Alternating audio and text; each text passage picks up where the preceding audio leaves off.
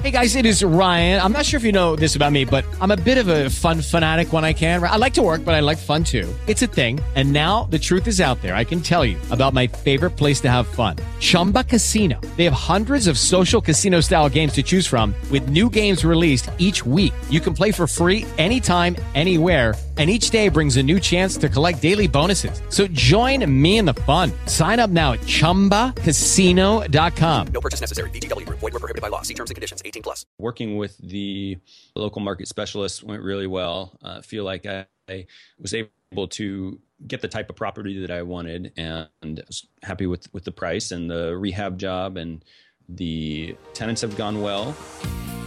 Welcome to the Creating Wealth Show with Jason Hartman. You're about to learn a new slant on investing, some exciting techniques, and fresh new approaches to the world's most historically proven asset class that will enable you to create more wealth and freedom than you ever thought possible. Jason is a genuine self made multimillionaire who's actually been there and done it. He's a successful investor, lender, developer, and entrepreneur who's owned properties in 11 states, had hundreds of of tenants and been involved in thousands of real estate transactions. This program will help you follow in Jason's footsteps on the road to your financial independence day.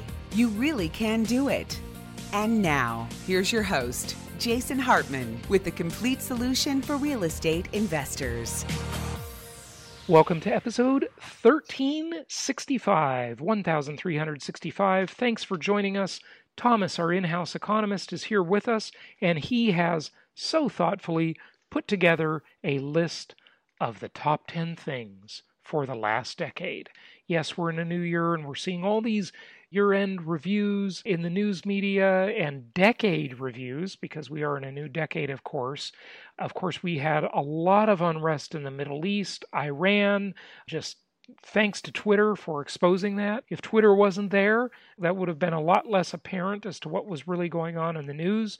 Of course, the Arab Spring, uh, that happened just as I had canceled my cable TV subscription and I was going unplugged. I figured I'm just going to have internet only there was a lot to see on TV after that. I missed a lot of that because uh, it's not the same as when you you log in nowadays. Almost ten years later, now you can see most of that stuff online, but back then you couldn't.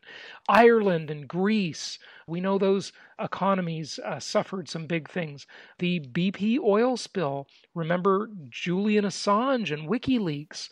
Osama bin Laden was killed, or if you're a conspiracy theorist, maybe he wasn't. There was Japan's terrible tsunami and the Fukushima disaster. There was Occupy Wall Street movement. Steve Jobs passed away. Facebook had their IPO, and that was widely uh, criticized as to how they how they did that. We talked about it on the show. It's nice when you have a show that's been running for almost 15 years, right? Because uh, we we covered most of these issues. Obama was reelected, Putin as well, and hey, Putin's election, I don't know about that. Obama's probably much more legit.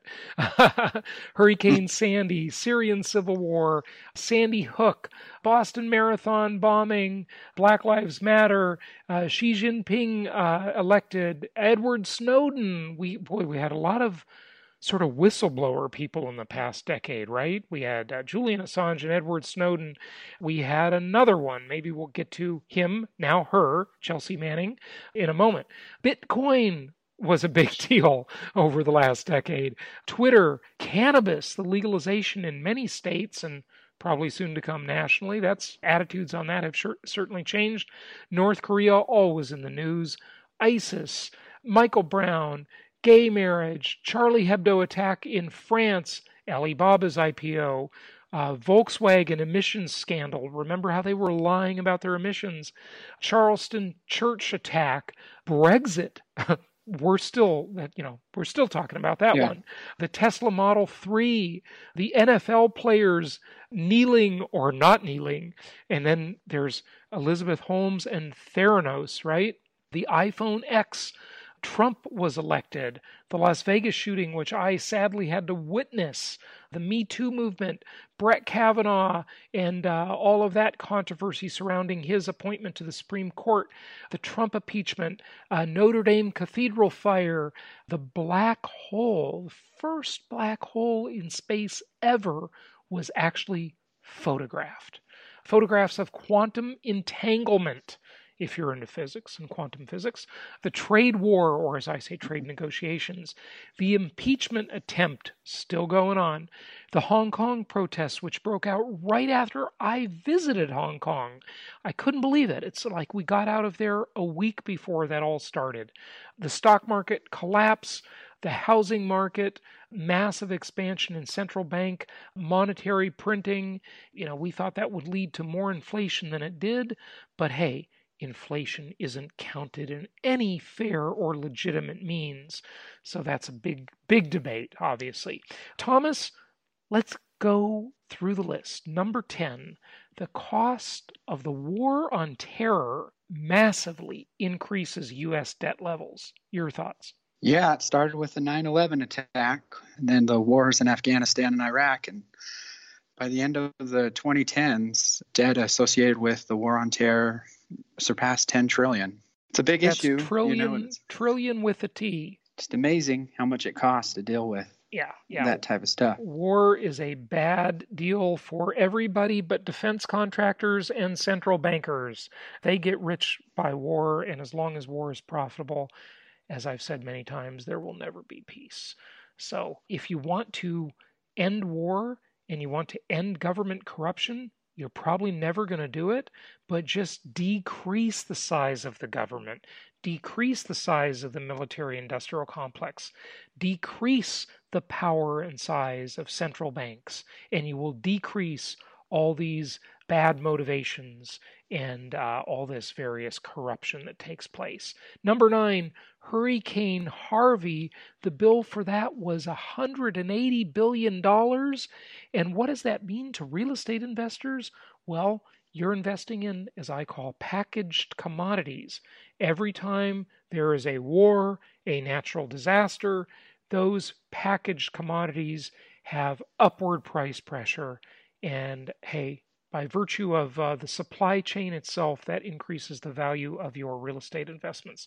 Thomas, thoughts on Hurricane Harvey? Oh, the largest natural disaster in U.S. history, with the exception of Hurricane Katrina estimates. Texas Governor Greg Abbott went out and asked for 125 billion in federal relief. Affected 13 million people. That's that's big. That's very very big, and uh, and the rebuilding is uh, quite a chore and a very, very expensive bill. Number eight, a lot of us are forgetting about a lot of this stuff. That's why it's important to talk about it. But the Greek debt disaster. You know, you have basically a country where they have these big social programs where people get to retire at age 50, give or take. That's completely ridiculous. Austerity measures, protests and riots still going on all around the world in so many places. But we really kind of saw the first of that related to, I guess, the debt issue in Greece.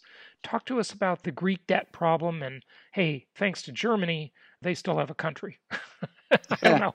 You know, that could be argued, but that's my yeah, take. The, the German banks had the largest exposure to Greece debt. So it's no surprise to me that the Germans were able to save Greece. Uh, their banks definitely wanted Greece to be saved. You know, I think this is something that will come up in 2022 when a lot of the European debt issues come to a fore again. Why are they going to come to the forefront in 2022? What's a reissue, okay. reissuing of debt. Yeah, they're good through 2022, but it'll come up again. Oh, okay. So that's when the bill is due for Greece in 2022. I mean, this was a 2015 you know, depending on how you look at it, you could say that's when the debt crisis was. And then there's going to be a whole other problem. Now, you've got other countries in Europe on the verge of insolvency. When it's a country, it's kind of different, right? You can't say bankruptcy, insolvency the same way you can with a company or an individual. But of course, Portugal, Italy, Spain, big problems there. I mean, hey, big problems with many countries, of course, but uh, particularly those. Yeah, all these countries have debt that needs to be reissued in early 2020s. Wow. How the ECB and the European Union is going to deal with that, I don't. I don't know. Maybe what we need is a day of jubilee where all debt is canceled. I don't. You know.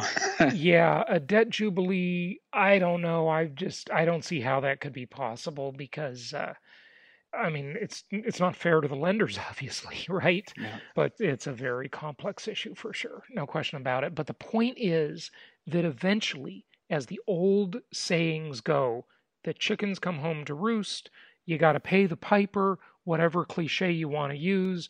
You can't have a bunch of slacker populations and you know they can't just keep taking from the public treasury forever without paying the bill at some point. And then riot like spoiled little teenagers, you know, spoiled children asking for more and more and more because they didn't get their handouts. It's like, what makes you think you deserve to retire around age 50? That's absurd. Okay. I mean, that's just absurd. Yeah. You got to work. A, con- a country's wealth is determined by the productivity of its people. It's just ridiculous. The way they are in some of these European countries is just absurd. I mean, I remember, and I reported on it on the show on one of my trips where I had just returned from Spain, maybe oh, five years ago or so. And I reported a lot, breaking up some of the unemployment issues and uh, how, you know, youth unemployment among Spanish males under 30 is like 56% or something. It's just in, absolutely insane. I mean, folks, to make an economy work, the people have to work. Okay, that, that's just the reality of the situation. Okay, number seven, 2015, China emerges as the world's largest economy. Why would you say that? The US is still the world's largest economy. Yeah, the the IMF came out and said that, and I obviously it's not true when you use current exchange rates. The IMF said, well, if you use purchasing power parity, which is to say that you can get a Big Mac in China for cheaper than you can in the United States, but Mm, there are problems with purchasing power parity. If you back out, you know, if you use just current exchange rates, the United States is still 10 trillion larger than China. Right, right. Okay, okay. So that that's interesting. So purchasing power parity means relative to the Chinese people, their economy is the largest in the world according to what the International Monetary Fund, the IMF said, okay? But relative to the rest of the world, the US has still got the largest economy by a long shot. China's growing though, but you really got to do that on a per capita basis too. I mean, I remember uh, posting something on my personal Facebook about the disaster known as the Socialist Republic of California, and one of my friends who lives in San Diego, you know, started arguing about it, and everybody jumped in, and you know, here here goes another internet debate, right? Ridiculousness, but it's such a large state with with almost 40 million people even if you have a poorly run economy, you're going to have a large economy just by virtue of having a lot of players in it, right? So that's the first thing when you compare US to China that you need to consider is a, a per capita basis. But speak more about the purchasing power parity and the IMF's comparison there, Thomas. Well, the idea is just to account for what a person can buy in their local currency compared to what a similarly situated person can buy in their currency. The most common example is the Big Mac. How much yuan would it cost to get a Big Mac in China versus how many dollars it costs to get a Big Mac in the US? We don't have real good estimates on what these numbers are. That's why I prefer to use the current exchange rate because that's known. You can look it up every day. But don't you have to get into the discussion then of the Trump administration's constant claim, which you know has validity, by the way, uh, that China is a currency manipulator, right? Well, first of all, everybody's a currency manipulator, right? There's no country that doesn't manipulate its currency, but China might be extra guilty, if you will, in suppressing the value of its currency to increase its exports.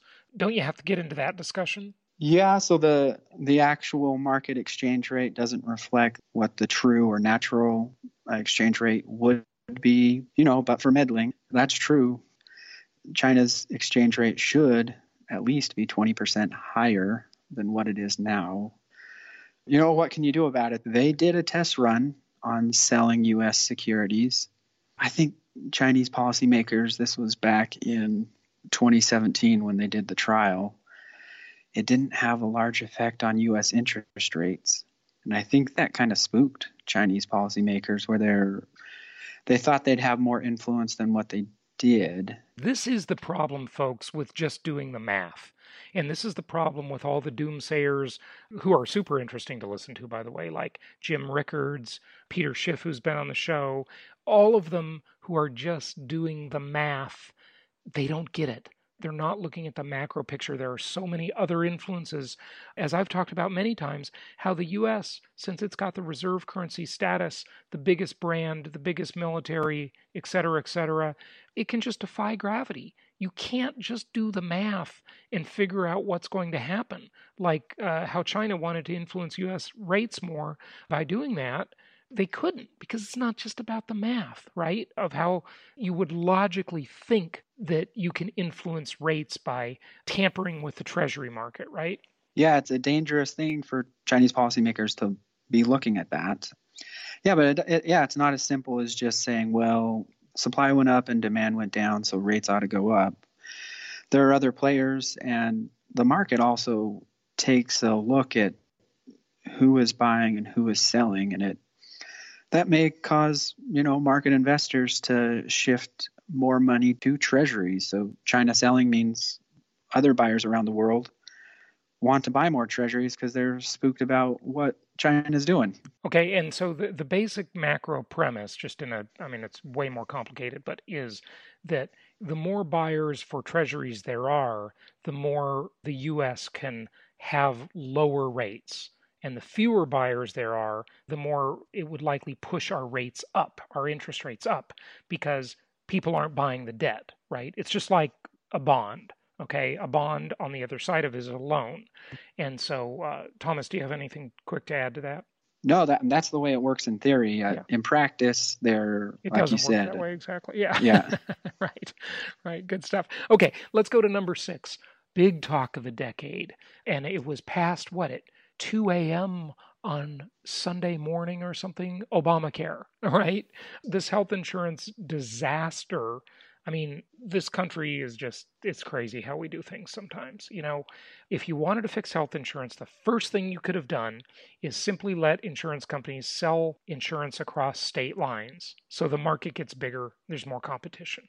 First thing to do because I've moved around to a couple of different states as I'm trying to figure out where I want to ultimately live. And I think it's going to be Florida. I think I'm going to stay here. But every time I do that, I got to change my insurance. You know, I lived in Arizona, Nevada, California, Florida, right? Four states. Got to change my insurance every time. Huge hassle. Why do I have to do that? That's absurd, right? And the idea that health insurance is attached to employment is totally silly. I do like that about the Obamacare concept is that it shouldn't be attached to employment. Health insurance should just be health insurance, and employment should be employment. But it kind of grew up that way because employers were trying to attract better employees many, many decades ago. And so they attached health coverage to employment. Like, well, why don't we just attach our car insurance and our homeowner's insurance to employment? I mean, I mean it's, it's an absolutely stupid idea. But Obamacare, ultimately, I think we can all see now, was a complete disaster, especially if you lived in places like Arizona and a few other states. I was paying at one point like $900 a month. I couldn't believe it. Mm. And I'm generally pretty healthy. I mean, I just couldn't believe it. It was absolutely shocking. You heard that talked about uh, when Romney was running for president. That was a big topic. But talk to us about Obamacare for a moment. Oh, in theory, it added 20 million people to the healthcare rolls. Obviously, when you when you require people to have health insurance, it's sort of easy to get new customers. Do what the law required says. by law. Yeah. right. Yeah. yeah. Obviously, the debate's still out on whether the cost of Obamacare is worth it. Um, states are grappling with whether to expand Medicaid. I don't know. There's a case that's coming up this year on whether the Affordable Care Act is constitutional or not. So I, I think that that will be an issue of 2020. Yeah, and by the way, when John Roberts, when that went to the Supreme Court, and it was, I think it was John Roberts, right? He said that the government has the power to tax and viewed Obamacare as a tax, but that was completely wrong. I mean, what he did was absolutely weird because this is the government telling you how to spend your money after you've already paid taxes. That's the first time that I'm aware of that that's ever been done in the history of the country. It's not the same. If you just wanted to say, okay, well, increase taxes and give everybody free health care, that's one thing, right? And we can all argue about the fairness of taxation. But to say you're required to spend money on this after you pay your taxes, that's got to be completely unconstitutional. But hey, the Supreme Court, thanks to Roberts, upheld it. Uh, so whatever, we'll see, we'll see. So when Yeah. is that coming up again, Thomas? Oh, I'll have to check the docket, but Okay. um, I'll let you know. Yeah, I, yeah. am not sure. Okay, so number five, we talked about it in the intro to this segment Fukushima, the terrible tsunami and earthquake that rocked Japan. I got to tell you, I don't know if you all remember, but I was so impressed with the Japanese people. I've been to Japan just one time, and that has got to be one of the politest countries on the planet. In the face of that disaster, they were so organized and civilized. I, I was just totally impressed watching the news reports about that. Having been there years earlier, it did not surprise me. You compare that to what happened, say, in Katrina, for example, in the US, and oh my God, what a massive difference, right?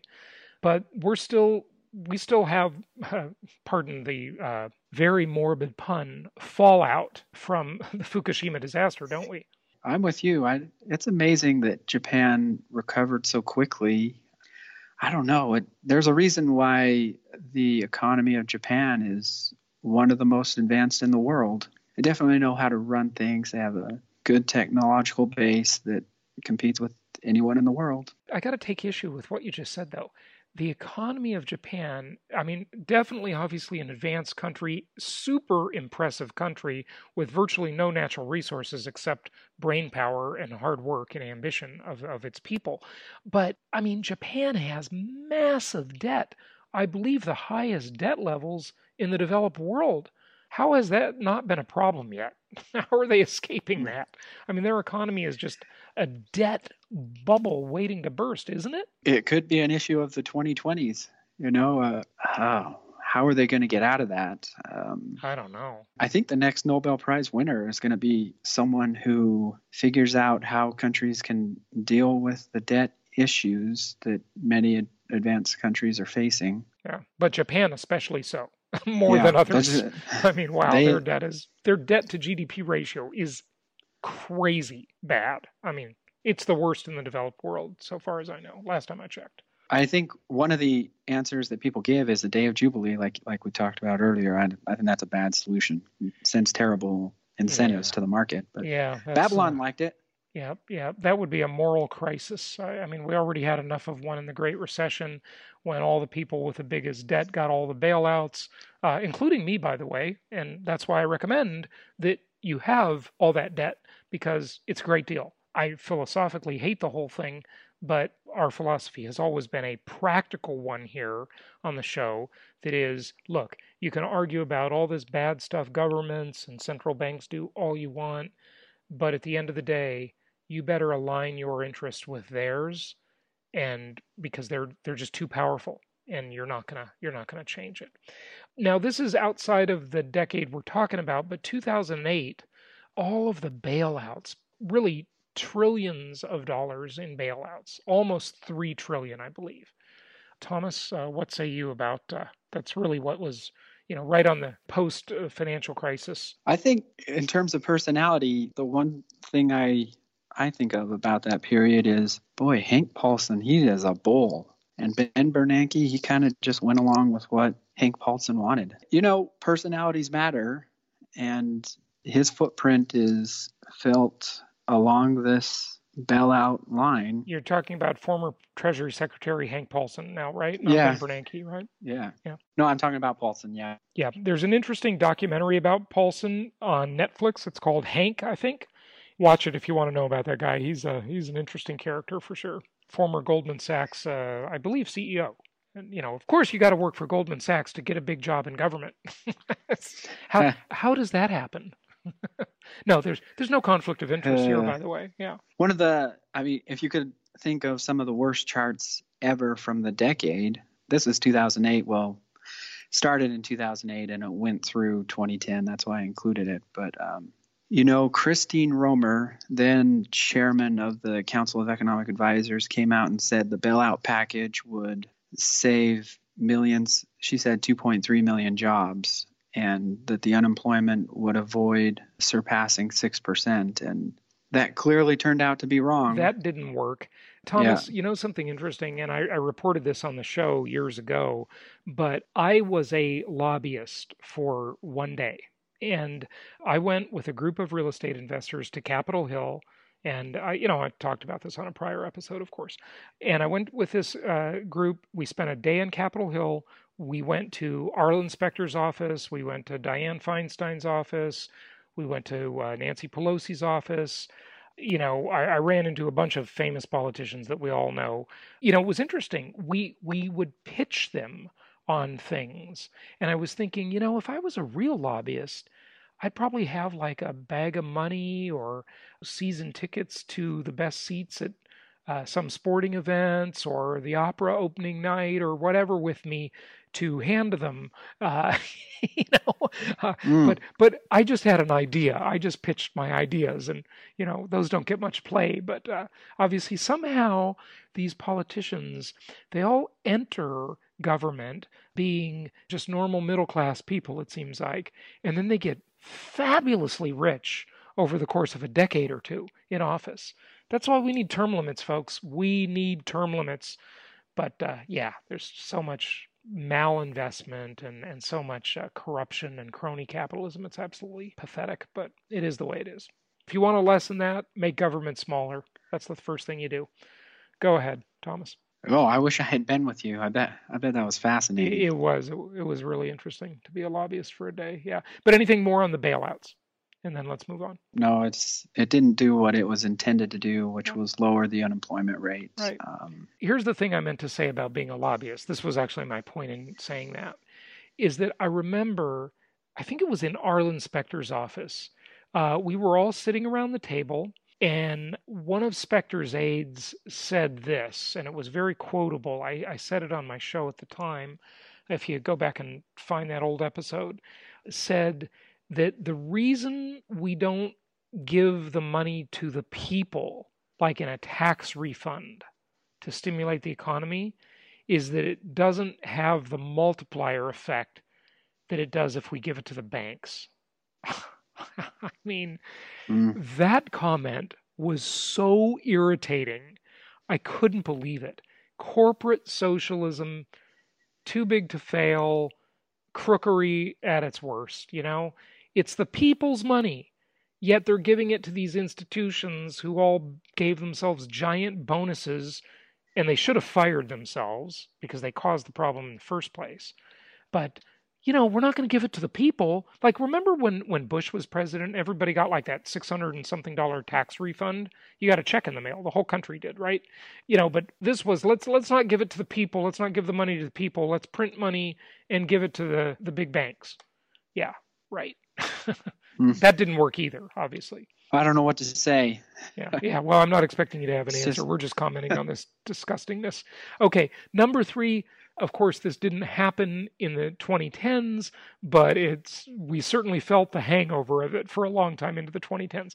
The stock market crash in 2008, where we saw the Dow Jones fall 777 points, largest point drop in any single day. Of course, really point drops are kind of silly. They should be percentages always. It's always all about a ratio. But overall, in terms of ratio, between 2007 2009 we saw a 50% approximately 50% decline hadn't seen that big of a de- decline since the great depression like 7 decades earlier that was really the start of the great recession right yeah it's i think it's amazing how one day the market can have such a positive view, and then on the flip of a dime, it flips directions. Yeah. 2020 we'll probably see. This is just my opinion, but I, I'm well, guessing that's we all we expect is your opinion. Fire it away. I'm guessing we we will have a big drop in 2020 in the stock market. Yeah. The Fed it has a third view of itself now, where it views financial stability as one of its central mandates. tenants. It's, it's new, yeah, it's new mandate, right? Not just employment and inflation. Now it's stability altogether, right? It's increasing its role. At some point, the Fed's going to say, "No, we're going to let risk be there in the market." and the market won't like it, right? The, the I bet the market drops at least has at least a 15% drop in 2020. Corporate earnings can't keep up growing the way the PE ratio says it will. So, to compare that to real estate, the PE ratio, the price to earnings ratio for stocks, is equivalent to my RV ratio for real estate investments, which means rent to value ratio. And when those rent to value ratios get really out of whack, just like when the PE ratios get really out of whack, you can expect a correction. And uh, that has held true since I've been talking about it for the last 15 years. We've definitely seen that come true. Okay, we got to wrap it up here. Uh, but course number two the whole banking system of the entire planet just seized up. And uh, this was in 2008, but it really went right into the 2010s. What say you? You know, we saw Lehman collapse, et cetera, et cetera, et cetera. There, there's a lot to this, obviously. The, the one thing I, I remember from that period is I wish Secretary Paulson would come out and just say he hated Lehman Brothers. He had bad blood between the leaders because yeah. one day after Paulson comes out and says no more bailouts, Lehman Brothers announces bankruptcy, Yeah. and he could have bailed him out, obviously. and- Right. But when there's bad blood, there's bad blood, and Yeah. I think he used it. he helped everybody else except Lehman. So I, listen, I, I don't believe in any bailouts, but hey, if you're going to be a, uh, if you're going to do bailouts, stop picking winners and losers. The government should never have that kind of power. It's absolutely scary. Okay, so 2007, of course, well with us long into the 2010s, even with us now, I'd argue, is uh, we saw the subprime mortgage meltdown, and that that was really the first wave or the first domino of the Great Recession. The second one was the Wall Street domino about a year later that we just talked about. What do you say about the subprime crisis? Which, by the way, I want to again take credit for predicting. Okay. I, I predicted that one. I didn't know about the Wall Street stuff, but I knew about the mortgage stuff because that was that was pretty obvious. Did you have it back in 2006 collapsing? I Oh, I, I was talking about this in 2003, 2004. I mean, I was showing emails. I took screenshots of emails, put them into my PowerPoint slides, and at my Creating Wealth one day seminar, I would show these emails from Countrywide, from all these different lenders with these ridiculous subprime loans they were giving out. You know, I remember showing one email that it was from Countrywide that said the requirements for this loan are you have to be one day out of bankruptcy. You know, you can have a foreclosure as long as it's more than a day old. You could go into foreclosure yesterday, get a loan today, basically, is what this said. Your minimum credit score, get this, your minimum FICO score was ready, drum roll, 540. If you had a Yeah. 540 or above FICO score, and keep in mind the ideal is 720 or above, okay? If you had a 540 or above FICO score, you could get a nothing down loan from Countrywide. Uh, It's just, of course, there was going to be a mortgage crisis. Like, you know, I don't take any credit for being any kind of genius predicting that one. It was so obvious a six year old could have predicted it. I mean, it was it was just totally obvious. Anyway, what do you say about it? I sure hope that that once in a century event never happens again. I do think in the 2020s we'll have something that probably won't have as deep as an effect, but something similar. We'll, we'll have a student loan crisis. Uh, we'll have an EU Consumer debt, issue. auto loans, EU, yeah, yeah. Maybe Yeah. Japan, maybe Japan has got to come. You know, chickens have to come home to roost eventually, right? Yeah, there. The 2020s. I, I I think it's going to be fascinating watching this thing as long as I survive it. Yeah, well, you'll survive it. hey, listen, I think the 2020s are overall going to be amazing, and we'll be here to guide you through the best way to invest both defensively and offensively because, as the old saying goes, the best defense is a good offense. We will be back tomorrow with another episode. Thomas, thanks for joining me on this. Good to be with you. Thank you so much for listening. Please be sure to subscribe so that you don't miss any episodes. Be sure to check out the show's specific website and our general website, hartmanmedia.com, for appropriate disclaimers and terms of service. Remember that guest opinions are their own, and if you require specific legal or tax advice or advice in any other specialized area, please consult an appropriate professional. And we also very much appreciate you reviewing the show. Please go to iTunes or Stitcher Radio or whatever platform you're using and write a review for the show. We would very much appreciate that. And be sure to make it official and subscribe so you do not miss any episodes. We look forward to seeing you on the next episode.